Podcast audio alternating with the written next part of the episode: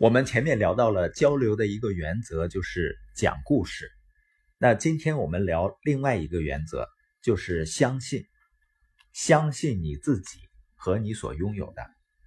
你有没有发现，人们在谈同样一件事情，或者销售同样一件产品，不同的人跟同样一个人去做推广，去做交流，哪怕他们说的话是一模一样的，但是结果有的时候会大相径庭。原因是什么呢？就是他们对自己所说的话和所做的事儿相信的程度不同。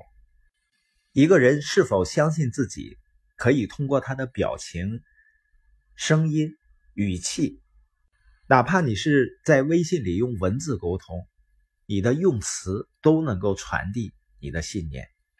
而做任何生意成功呢，都需要信念，因为你只有相信，你才会继续向前走。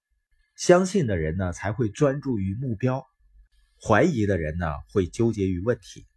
所以，不管你从事任何的事业，你必须要相信你所做的事情，你必须相信你所工作的公司，它的价值观以及使命，他们的诚信。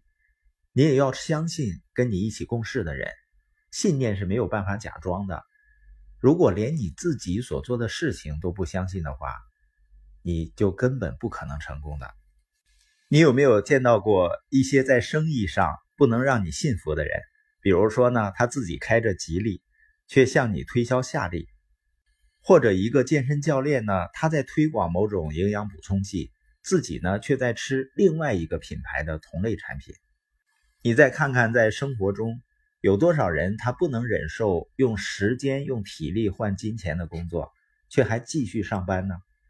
假如一个人不相信他自己所做的事情，他到底有多少说服力呢？他是否具有真诚坦白的特质呢？所以，一个人要在自己的生意里建立信念，更重要的是在你的内心建立信念。你就需要内外一致、言行一致，而且呢，要持续的阅读有关成功的书籍，聆听呢关于成功的 CD 或者是播音，要重复的看、重复的听，然后呢，把听到和看到的。原理和原则呢，去运用，因为唯一能建立自尊心的方法呢，是通过行动和实践，把每件小事情做成功。然后你会发现，你对自己越来越有信心。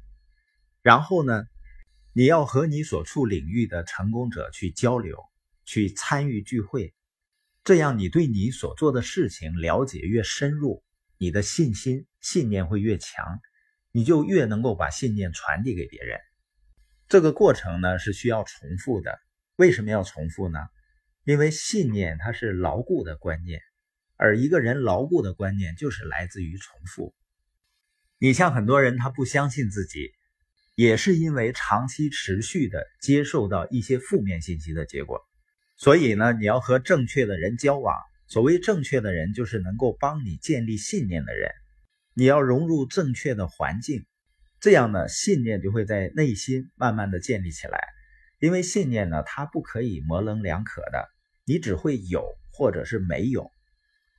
当你真正在你的生意里面拥有信念的时候，你会极具感染力。